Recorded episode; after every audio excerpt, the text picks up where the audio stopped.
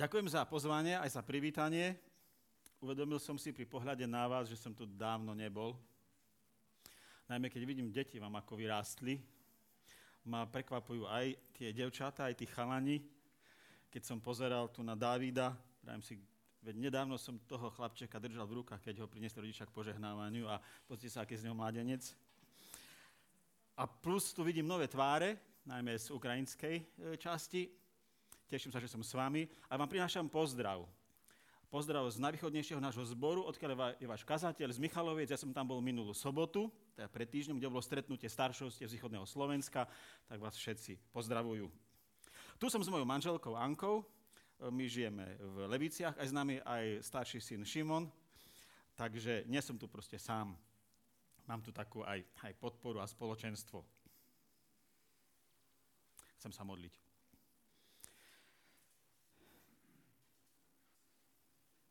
Otec nebeský, my sme závislí ľudia.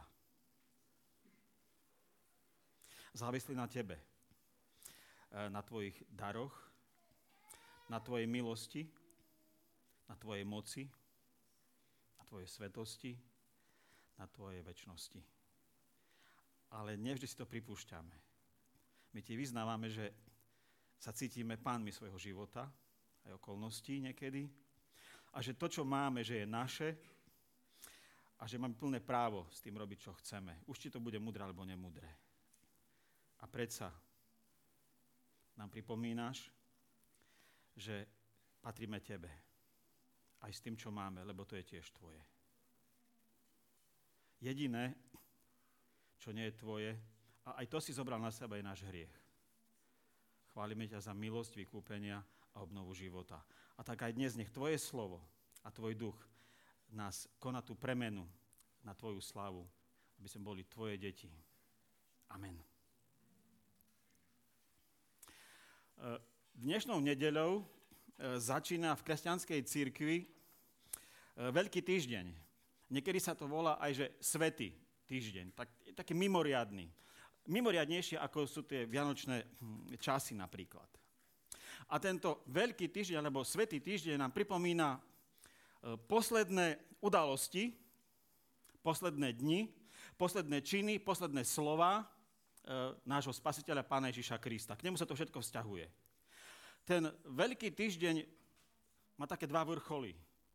Jeden je taký veľmi, by sme povedali, takou veľkou jamou je. A to je ukrižovanie nášho spasiteľa.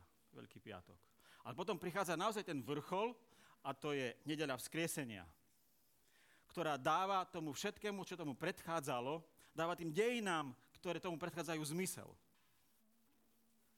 A dokonca dávajú zmysel aj tomu, čo je potom.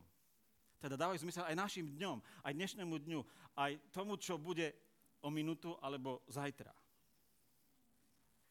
Náš život je komplikovaný. A utrpenie Krista ukazuje, že Boh je osobne spojený s utrpením a bolesťou. Ja som nedávno dočítal knihu od vynikajúceho kazateľa Timothyho Kellera a volá sa Bolesť a utrpenie. Veľmi odporúčam. Dobre sa to číta, je veľmi napomocná. A táto kniha mi pomohla vidieť takú realitu života v maximálnej skratke.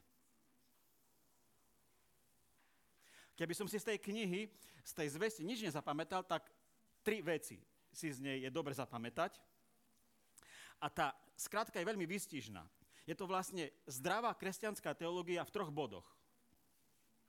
Ten prvý hovorí, že žijeme vo svete, ktorý je Boží svet, lebo on ho stvoril, ale je v každej oblasti zasiahnutý hriechom a odvratením od Boha.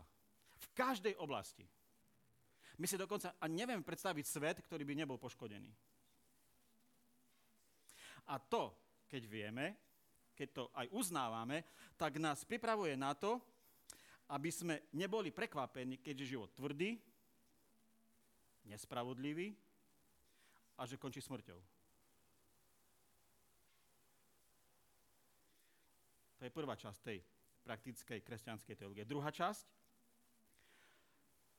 Máme zaslúbenie, Bože zaslúbenie, že bude vzkriesenie. Že bude posledný súd bude nastavená spravodlivosť a bude svet obnovený v dokonalej podobe. V takej, akú si nevieme my predstaviť. A to nám dáva nádej, že dostaneme slávny, dokonalý a nepredstaviteľne bohatý a dokonalý život.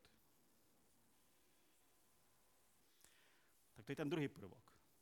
A ten tretí je najdôležitejší. A hovorí, čo bolo dôsledkom toho prvého bodu, že sme v porušenom svete a kde je zdroj toho, že môžem očakávať ten dokonalý svet. A ten tretí bod, ten centrálny, to je ten veľkonočný bod. Hovorí, že aj keď sme sa odvrátili ako ľudstvo od Boha, on sa neodvrátil od nás. Naopak, do tohto nášho sveta, poškodeného, vstúpil v podobe svojho syna. A on sa podrobil maximálnemu utrpeniu, maximálnej bolesti, maximálnemu zavrhnutiu. A urobil to preto, že sme stratení, teda veľmi negatívny dôvod. Prišiel kvôli tomu, že sme za nič nestáli, v podstate, lebo sme sa od neho odvrátili, ale zároveň preto, že nás miluje. To je božská kombinácia svetosti, spravodlivosti, lásky a milosti. Veľký týždeň nám pripomína, že práve Boží syn zomrel za nás na kríži, za naše hriechy nesol trest, ktorý patril nám, ale zároveň sa jedného dňa vráti, lebo je vzkriesený, lebo panuje, lebo je kráľ. A to je vlastne tá dobrá správa. To je evanielium. Ako hovoril Boh na začiatku, sme evangelikálna církev, ktorá toto dáva si do svojho centra. Boh prišiel církev svojho syna zachrániť človeka, ktorý sa od neho odvrátil. Robí nás členmi jeho rodiny. Opäť nepredstaviteľná vec. Ak je Boh tým, kým je, tak si domyšľaj to, že raz môžeš byť s ním za stolom, ktorým on predseda. Robí z nás už tu na zemi jeho svetý ľud. Teda oddelený, zvláštny, aby sme ho reprezentovali. A toto evanelium nás vyzýva k tomu, aby sme na Boží a Ježišov čin vsadili celý svoj život. Teda to je stávka o život. Všetko, čo má, všetko, kým si, vsaď na to. Na tú jednu jedinú kartu. Na Ježiša. A to nás súčasne vyzýva, že ak toto urobíš svojou vierou, aby sa od tohto momentu všetko už točilo len okolo Neho. Aby všetko, čo robíš, ako uvažuješ, ako plánuješ, bolo na Jeho slávu. A aj náš majetok, aj naše peniaze. Už ste možno čakali, ako sa k tým peniazom dostanem. Hej. Tak už sme pri nich. A, ale to nie je jediné spojenie. E, ak poznáte príbeh Veľkého týždňa, Veľkej noci, tak viete, že aj umúčenie Krista je spojené s peniazmi. A s majetkom. Keď zoberieme od konca, no tak vojáci si zobrali všetko, čo mal Ježiš. Nemal toho veľa, že? To bolo jeho oblečenie. No ale, pripomeňme si Judašovú zradu za 30 strieborných. To bol asi tak jeden stavebný pozemok, aby ste mali predstavu, že koľko to mohlo byť. Celkom dosť, že? A potom po Veľkej noci a po letniciach, keď bol zoslaný Svetý Duch, tiež sa spája život cirkvi s peniazmi a s majetkom. A veľmi intenzívne. Najprv pozitívne, keď prví kresťania predávali všetko, čo mali, teda kapitál premenali na veľmi flexibilný e, a ho odovzdávali e, apoštolom, aby všetci to mohli spoločne zdieľať. Ale potom tam máme aj veľmi jednu negatívnu udalosť. Veľmi skoro, už v 5. kapitole skutkov, to veľmi skoro sa to stane, keď sa v zbore prvých kresťanov objavilo e, materiálne pokrytectvo. Ananiáš a Zafíra klamali o tom, za koľko predali svoje pole. Nebol problém v tom, že ho predali, ale že klamali, že za koľko ho predali. A toto klamstvo ich stalo život, lebo klamali Bohu.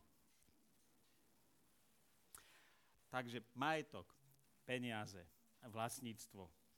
Je citlivá téma, dôležitá téma, lebo spravovanie majetku, spravovanie peniazy je barometrom našej vďačnosti našej lásky.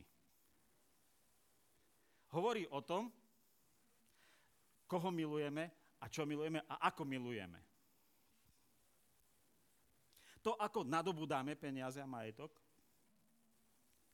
to, ako ho zveľaďujeme, ako sa ho vzdávame, hovorí o tom, koho, prečo, ako milujeme.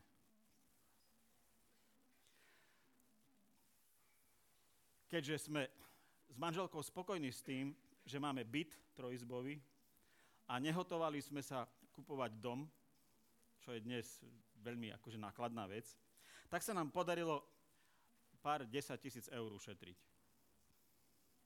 No lenže jedna banka mi napísala, že asi budem platiť zaporné úroky. To znamená, že ja jej budem platiť za to, že mám tam u nej peniaze.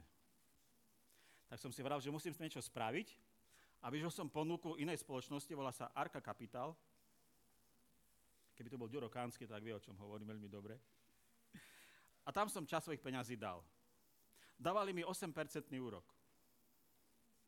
Prvý rok to bolo fajn, a v druhom roku firma skrachovala. A ja väčšinu svojich peňazí už nikdy neuvidím.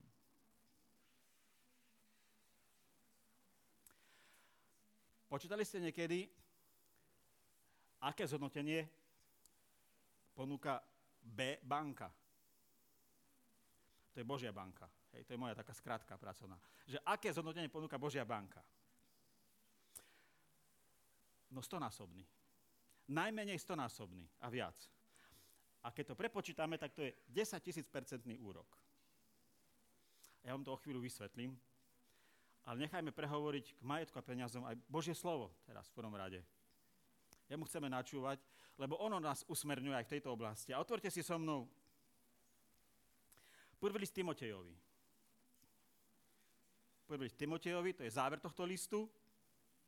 Je zaujímavé, ako Pavol končí inštrukcie svojmu priateľovi, mladému kazateľovi. Prvý z Timotejovi, 6. kapitola.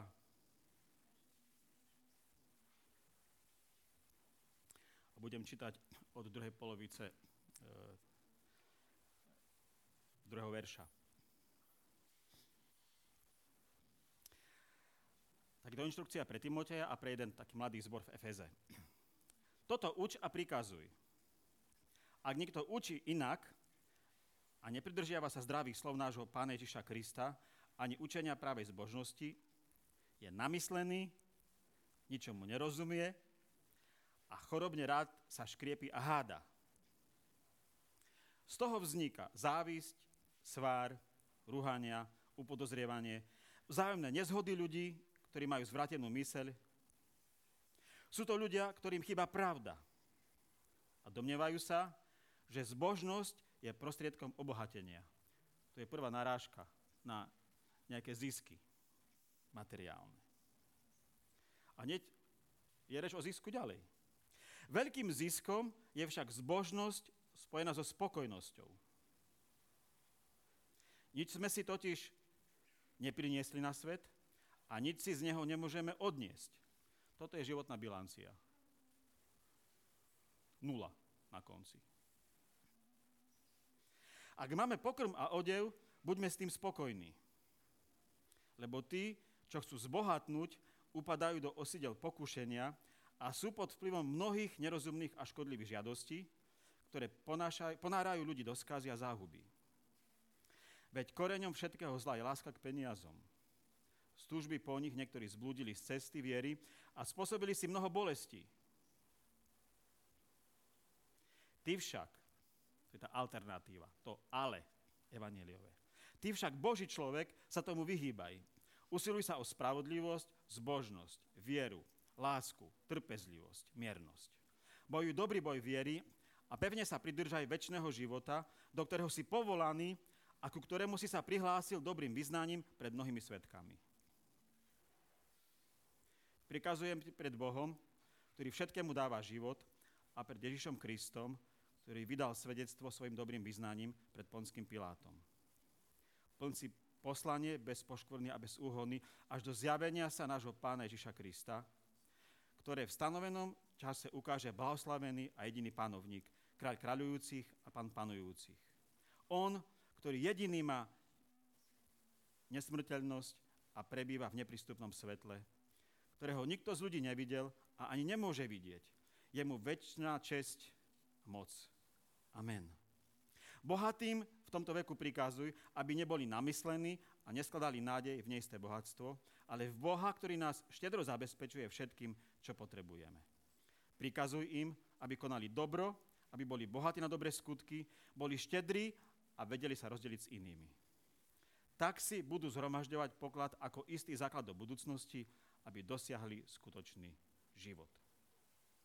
Tak toľko spokynov Apoštola pre Boží ľud. A tu by sme mohli taký princíp si teraz pred seba postaviť, ktorý nás bude sprevádzať tým zvyškom eh, dnešného eh, uvažovania o majetku a peniazoch, že Boh ma požehnáva preto, aby som ho oslavoval aj dávaním. Nie len, ale aj. Boh ma požehnáva preto, aby som ho oslavoval aj dávaním.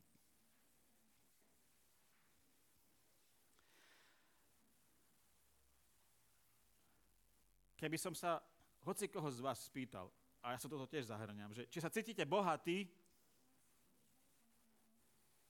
neviem, či by sme odpovedali kladne.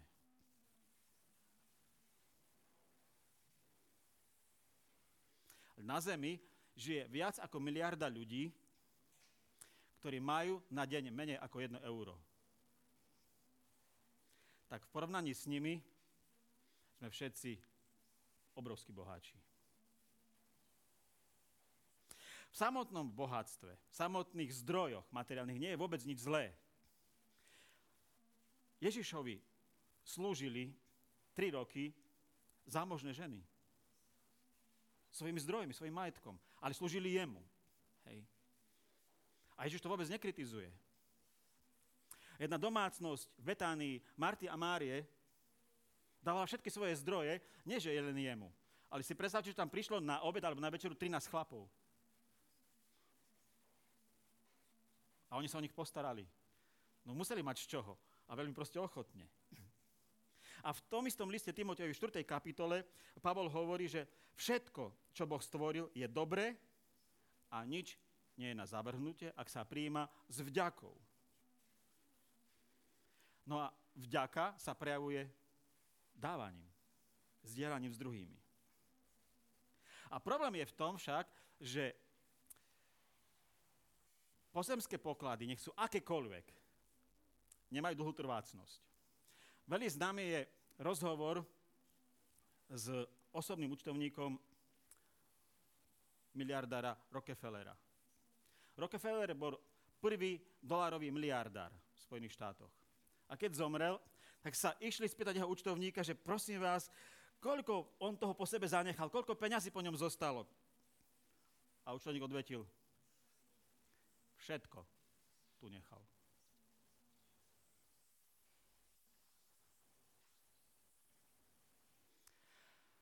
Kniha Kazateľ v starej zmluve, v Božom slove, je veľmi taká praktická a veľmi otvorene hovorí o rizikách zrastúceho bohatstva, keď sa nám akumuluje.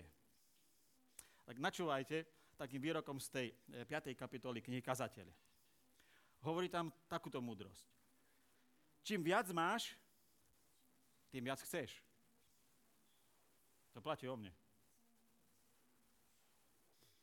To hovorím sebe. Toto ja vyznávam často. Čím viac máš, tým viac ľudí potom ide. Dedičia sa často chystajú na tvoj majetok. Čím viac máš, tým viac sa znepokojuješ. Nízke úroky. Banka môže krachnúť. Ako to premeniť na niečo hodnotné? To je môj problém. E, ďalšie varovanie. Čím viac máš, tým viac sa to môže poškodiť. Lebo spojíš tým svoj život, svoje myšlienky. Ďalšie také varovanie. Čím viac máš, stále sme v knihe Kazateľ, tej 5. kapitole, tým viac môžeš stratiť. No je rozdiel, keď prídeš o 10 eur, alebo o 10 tisíc eur. Veľký rozdiel. No a to nakoniec, čo povedal ten účtovník Rockefellerov. Čím viac máš, tým viac tu zanecháš. A Ježišov postoj a jeho výzvy a samotný jeho príklad sú také veľmi silné a veľmi jasné. Keď sa tomu venuje v 6. kapitole Evangelia podľa Matúša, tak tam hovorí také veľmi, veľmi také, také radikálne slovo pre svojich učeníkov. Nezhromažďujte si poklady na zemi, kde ich zožiera hrdza a mole a kde zlodeji vnikajú a kradnú. Zhromažďujte si poklady v nebi, kde ich nezožiera ani hrdza, ani mole a kde zlodeji nevnikajú a nekradnú. Takže on nám hovorí, že sústreť sa na väčší a hlavne na trvalý, trvácný poklad a keď sa na toto sústredíš, tak sa budeš ľahšie vzdávať toho, čo máš teraz. Hovorí, že nič materiálne z tohto sveta sa nedostane do nového Božieho stvorenia. Nič materiálne. Nič sme si nepriniesli a nič si nemôžeme odniesť. To hovorí Apoštol Pavol. Je to proste zákon. Je to realita. Ak nechceme byť hlúpými správcami toho, čo sme dostali, tak by sme mali tie pozemské poklady, ktoré nám on štedro dáva, zameniť na nebeskú investíciu. On nehovorí, že nemáš zarábať peniaze, že nemáš mudrých spravovať, že nemáš ich dobre investovať, ale hovorí, čo je dobre investovanie. A hovorí to v tom 18. a 19. verši nášho textu. Ako zameniť tie pozemské poklady za nebeskú investíciu. A čo hovorí? Aby konali dobro, aby boli bohatí na dobré skutky, boli štedrí a vedeli sa rozdeliť s inými. Tak si budú zhromažďovať poklad ako isté základ do budúcnosti, aby dosiahli skutočný život. Nebeskou investíciou, ktorú môžeme už teraz tu na Zemi robiť, sú dobré skutky, vďaka našim prostriedkom, čo máme, štedrosť a dávanie. No a teraz k tomu, aký úrok ponúka to Bože kráľovstvo, tá B banka. A Ježiš to hovorí v takých dvoch eh, podobenstvách. Jedno je, ak si spomeniete to podobenstvo o rozsievačovi, že akú, aký výnos dosiahne jedno zrnko. Až stonásobný. To je investícia Evanielia. Že keď sa zvestuje Evangelium, tak môže spôsobiť stonásobný nárast. Ale potom hovorí ešte niečo, niečo silnejšie. Každý, kto pre moje meno opustil domy, alebo bratov, alebo sestry, alebo otca, alebo matku, alebo deti, alebo polia, teda nehnuteľnosti nejaké, dostane stonásobne viac a bude dedičom väčšného života. Takže najprv ohúri poslucháčov tým, že stonásobne viac ti ponúkam za každú aj stratu, čo tu máš na zemi, a potom to povie úplne bezlimitne. Máš väčší zisk. Naše srdce, moje srdce, je však tak priputané k tomu, čo máme v rukách, čo vidíme, čo sa môžeme dotknúť, čo nám robí potešenie, že sa nám nechce, nedokážeme uvažovať v takých horizontoch, že stonásobne viac a kedysi v budúcnosti a že väčšine. Lebo naše srdce tuží teraz po naplnení, teraz po istote, teraz po potešení. A tak často žijeme len pre prítomnosť a nepozeráme sa na tú budúcnosť. No a na tom veľmi dobre funguje konzumná kultúra. Tí, ktorí nám chcú predávať, veľmi dobre vedia, ako funguje naše srdce. Sú odborníkmi na ľudskú psychológiu. Oni nedávajú reklamy a tovar do regálov len tak halabala. Nás rozčuluje, keď v obchode raz za pol rok zmenia regále. A už nenájdem tam svoje polievky, kde som ich proste našiel. Hej. Ani svoje čipsy už tam nie sú, sú proste inde. Oni vedia, prečo to robia. Oni vedia, prečo chlieb je na opačnom konci supermarketu, nie na začiatku. No, aby si prešiel všetko. Aby tvoje oči začali proste kupovať. Konzumná kultúra nám v reklamách slubuje naplnenie, uspokojenie našich túžob, to nám slubuje. Ale ona vlastne vyvoláva nespokojnosť. A hovorí, toto musíš mať. Takto krásne by mal vyzerať tvoj trávnik. Taký bazén, to by sa naozaj ešte zmestilo do tej záhrady. Hej.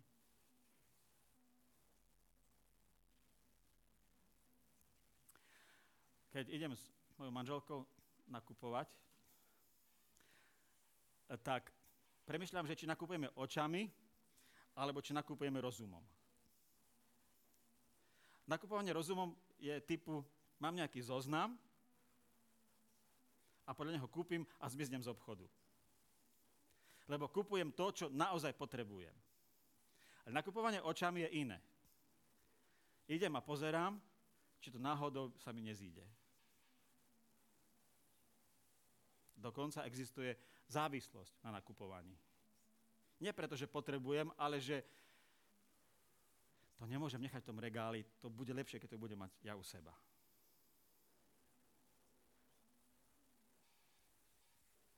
Keď Ježiš povedal, kde je váš poklad, tam bude aj vaše srdce, tak vyjadril asi toto. Povedz mi, na čo míňaš svoje peniaze a ja ti poviem, o čo ti ide. Ak si veľa minul na oblečenie, potom ti možno záleží na tom, ako vyzeráš na vonok. Ak si veľa minul na techniku, filmy alebo zábavu, potom ti záleží na tom, aby si si užil.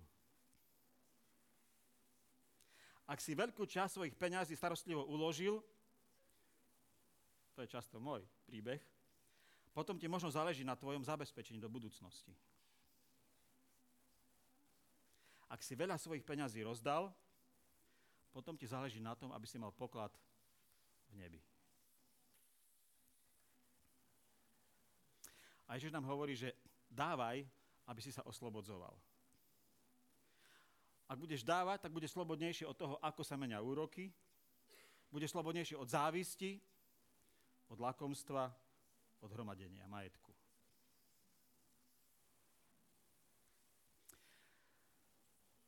Už ste niekedy delili milión. Nie dedili, to asi nikto nemá šancu dediť, ale či ste delili milión. Ja som veľakrát delil milión. Aj včera rozdelil. Kto by bol prvý zoznáme, že dostane a koľko by dostal? No skúste si to sami pred sebou, že kde je váš poklad tam je vaše srdce. No ja som milión delil už veľakrát, lenže Pán Boh od nás nepýta to, čo nemáš. Milión, ktorý nemáš. Ale to, čo máš.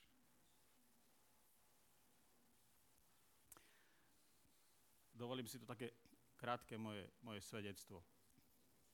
Takú ilustráciu. Mal som 11 rokov, čiže hodne dávno to je už, keď som si uvedomil, že potrebujem Božie odpustenie a milosť. Strach pred Božou svetosťou a spravodlivosťou ma viedol k tomu, že som hľadal zmierenie s Bohom. Ale prešlo ďalších 10 rokov, mal som 21, začínal som študovať na vysokej škole, keď som sa dal pokrstiť a stal som sa členom cirkvi. A vtedy pri tom sľube verejnom som sa ja osobne vnútorne zaviazal, že budem dávať z toho, čo mi Pán Boh dá ako financie, ako moje zdroje v budúcnosti, desatinu do, do církvy, do zboru. Nebola predpísaná desatina, ale to bolo také moje osobné rozumenie, tak som tomu proste rozumel. No a hneď prvý rok vysokej školy som bol preverený, ako ten sľub myslím vážne.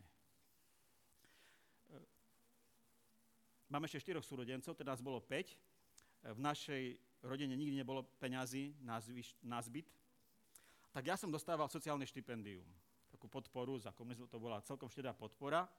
A na dnešné pomery to bolo asi 300 eur.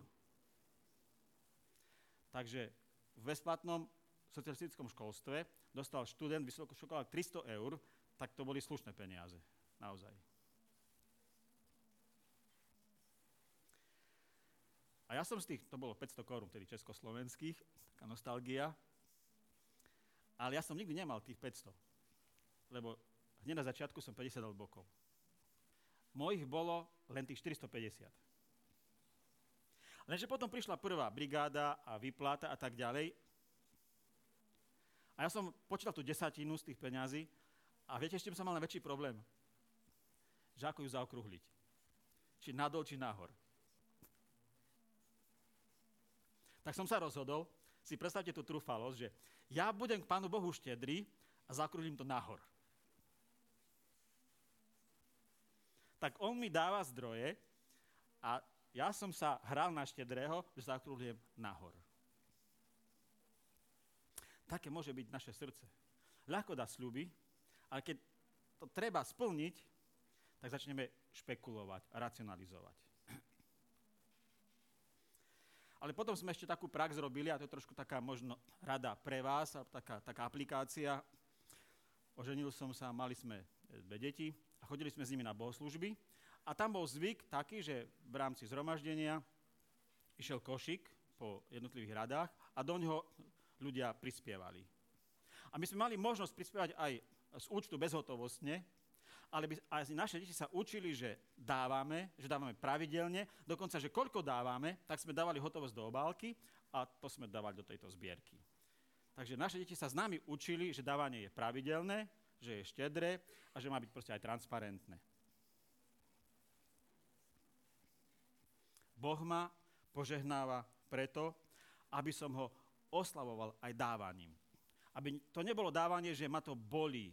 Hej, že fú, tak no už keď som ten kresťan a už keď som ten sľub dal, tak sa musím vzdávať. Tak vás chcem povzbudiť, aby ste o dávaní, ale aj o tom, ako získavame zdroje, uvažovali nie podľa toho, ako svet uvažuje, ale podľa Kristových duchovných kritérií. Veľmi pomáha, ak sa o tom spolu rozprávate. A to je strašne ťažké.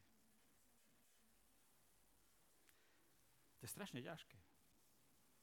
Ja si pamätám, je to možno 5 rokov dozadu, ešte tu bol Tomáš Henžel, kazateľ, ja som tu ešte bol v staršovstve a sme si dali záväzok v našom staršovstve, že ak chceme v tomto zbore naozaj žiť transparentne v duchu Evangelia Pána Ježiša Krista, tak sa chalani musíme rozprávať aj o tom, aké máme príjmy a koľko z nich prispiame do cirkvi.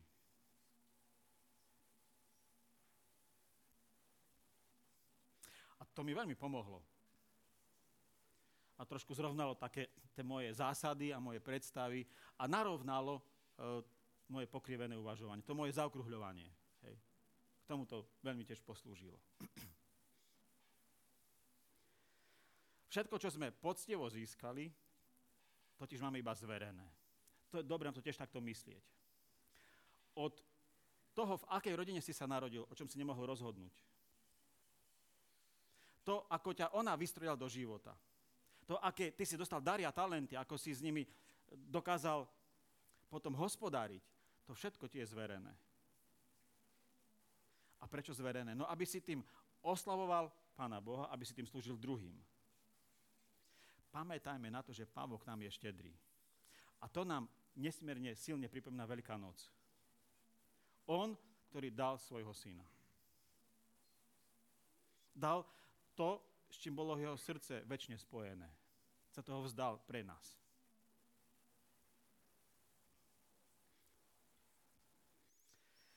O našich príspevkov do zboru zvykneme často hovoriť ako o daroch, alebo ako o obeti. A tu by som chcel trošku tento náš zlozvyk vyvrátiť. Lebo málo čo z toho je naozaj darom, alebo dokonca obeťou. A skúsim to vysvetliť. Ideme do divadla, idete na koncert, alebo idete v na hokejový zápas. je normálne, že za to zaplatíme, nie? A keď nie my, tak niekto iný za to zaplatí. Dostanete lístok. Bol som minule na jedno divadelné predstavenie, ti môže dať lístok tvoj priateľ a podobne. Hej. Ale niekto to musí zaplatiť. A podobne prídeme do zhromaždenia a teraz nechcem vo vás vyvolať pocit viny, ale chcem vám ten obraz tej reality proste vykresliť. Takto, takto načúvajte. Prídeme do zhromaždenia dnes, na Veľký piatok, Veľkoročnú nedelu. Boli sme pred týždňom. Je tu teplo, relatívne. Je tu čisto, relatívne. Hej. Vonia káva. Nie relatívne, ale celkom fajn, že? Osvetlenie. Máme ozvučenie tu máme. Nejakú projekciu tu proste máme. Dokonca počujete ma nahlas hovoriť, lebo máme tu techniku, je tu kazateľ každú nedelu. Na toto prispievame sami pre, pre seba. Pre seba. Aká obeď? Aká obeď? Ako keby si išiel na, prepašte, na hokej. Aká obeď? No chcel si vidieť, chcel si sa odreagovať, tak si si to zaplatil niečo podobné proste môže byť aj tu medzi nami. Takže toto v žiadnom prípade nie je dar a už vonkoncom nie obeď. Ak člen zboru využíva takýto servis, dá sa povedať, akože moderný, a môže na to prispieť a neprispieva, tak niekto iný to za teba musí robiť. Takže si vlastne čierny pasažier. Blbo to znie však. No ale taká je realita. Ale to nie je všetko. Potom sú tu medzi nami bratia a sestry, ktorí ešte nemajú svoje príjmy. A my chceme, aby boli s nami. No kto má prispieť za nich? Aha, tam niekde začína to, že už sa nestaráš len o seba. Tam to niekde proste začína. Je na nás, aby sme sa solidárne o nich postarali, aby svetlo, teplo, ozvučenie, kávu mali aj oni. No ale to ešte furt nie je všetko. To ešte sme stále len my, bratia a sestry. K nám prídu návštevníci. Buď tvoji priatelia, alebo niekto, kto si povedal, že dnes chce tu byť. Ho Duch Boží tu proste akože poslal. A my chceme počuli evanílium v dobrom prostredí, a zrozumiteľne, no tak tiež to niekto musí zatiahnuť. A sme stále ešte nevyšli z tejto budovy. Sme stále ešte len tu na tomto mieste. A my sa modlíme za to, aby sa Evangelium šírilo v Nitre a okolí, aby sme mali nejaké vhodné knihy, materiály, alebo sme mali nejaké pódium, alebo neviem čo, nejakú aktivitu. Z akých zdrojov sa to dá spraviť? Vtedy môžeme hovoriť o daroch. Doteraz sme sa starali len o seba. A tam začínajú niekde proste dary. Hej. A kedy hovoríme o obeti? No keď to, čo dáš, ti bude chýbať. Keď dáš, a to znamená, že ty niečo naozaj mať nebudeš, čo je dosť dôležité, ale prežiješ aj bez toho. Toto je obrovská výzva pre môj život. Ja toto hovorím svojmu srdcu a hovorím to nahlas preto, aby sám som s tým bol proste konfrontovaný. Dávajme úprimne, dávajme tak, že najprv si plníme záväzok voči svojmu zboru, potom voči mestu, v ktorom žijeme a potom pre evanílium, ktoré sa šíri vo svete. Aby ste mi rozumeli, Teraz nepýtam peniaze pre vášho kazateľa, ani pre našu církev ako takú. Volám vás k tomu, aby sme oslavovali pána Ježiša Krista a jeho dar života, ktorý nám dal, tým, že dobre spravujeme, dobre získavame a dobre rozdávame to, čo nám zveril. Aj peniazmi. Ak to takto robíte, tak vás chcem povzbudiť, aby ste v tom vytrvali. A teraz už na niekoľko aplikácií, ktoré nie sú v tom materiáli. A čo môžete robiť so svojimi deťmi? Do toho kľudne vťahnite. Všimajte si najbližší týždeň reklamy, ktoré uvidíte v časopisoch alebo v televízii, že čo sľubujú. Či to nie je paródia na to, čo nám Pán Boh sľubuje. Či to nie je karikatúra toho, čo nám sľubuje Evangelium. Urobte si takú, takú prehliadku svojej mysli, kde ste ukladali svoje poklady minulý týždeň alebo minulý mesiac. Na čo ste sa sústredovali.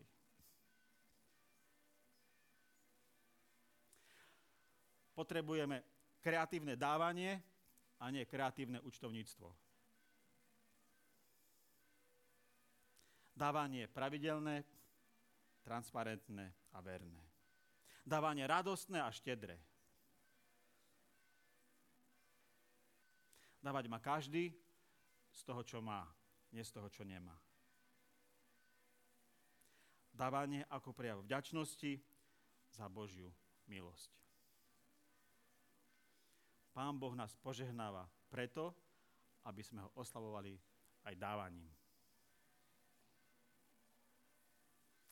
Dávanie má byť nasmerované k chudobným, ktorí sú naozaj odkázaní, sú v núdzi, a k tým, ktorí nám prinášajú Božú zväzť Evangelia. Aby to mohli robiť naplno, s radosťou, slobodne. Budem sa modliť.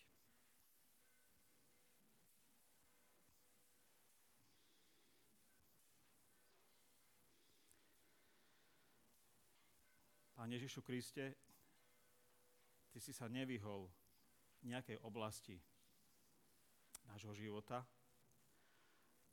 keď si hovoril o svojej láske a o našej neláske. Keď si hovoril o svojej milosti a o našom sebectve. Pre teba nič nebolo tak vzdialené, aby si to neoslovil, ale pre teba nič nebolo v našich životoch tak v poriadku, aby si to nemusel vykúpiť. K tomu patrí aj to, ako získavame naše živobytie, ako spravujeme naše zdroje, ako ich míňame. Ja ti vyznávam, že aj môjho srdca sa drží lakomstvo, závisť a obava o budúcnosť. A ďakujeme za to, že to práve adresuješ a nekompromisne,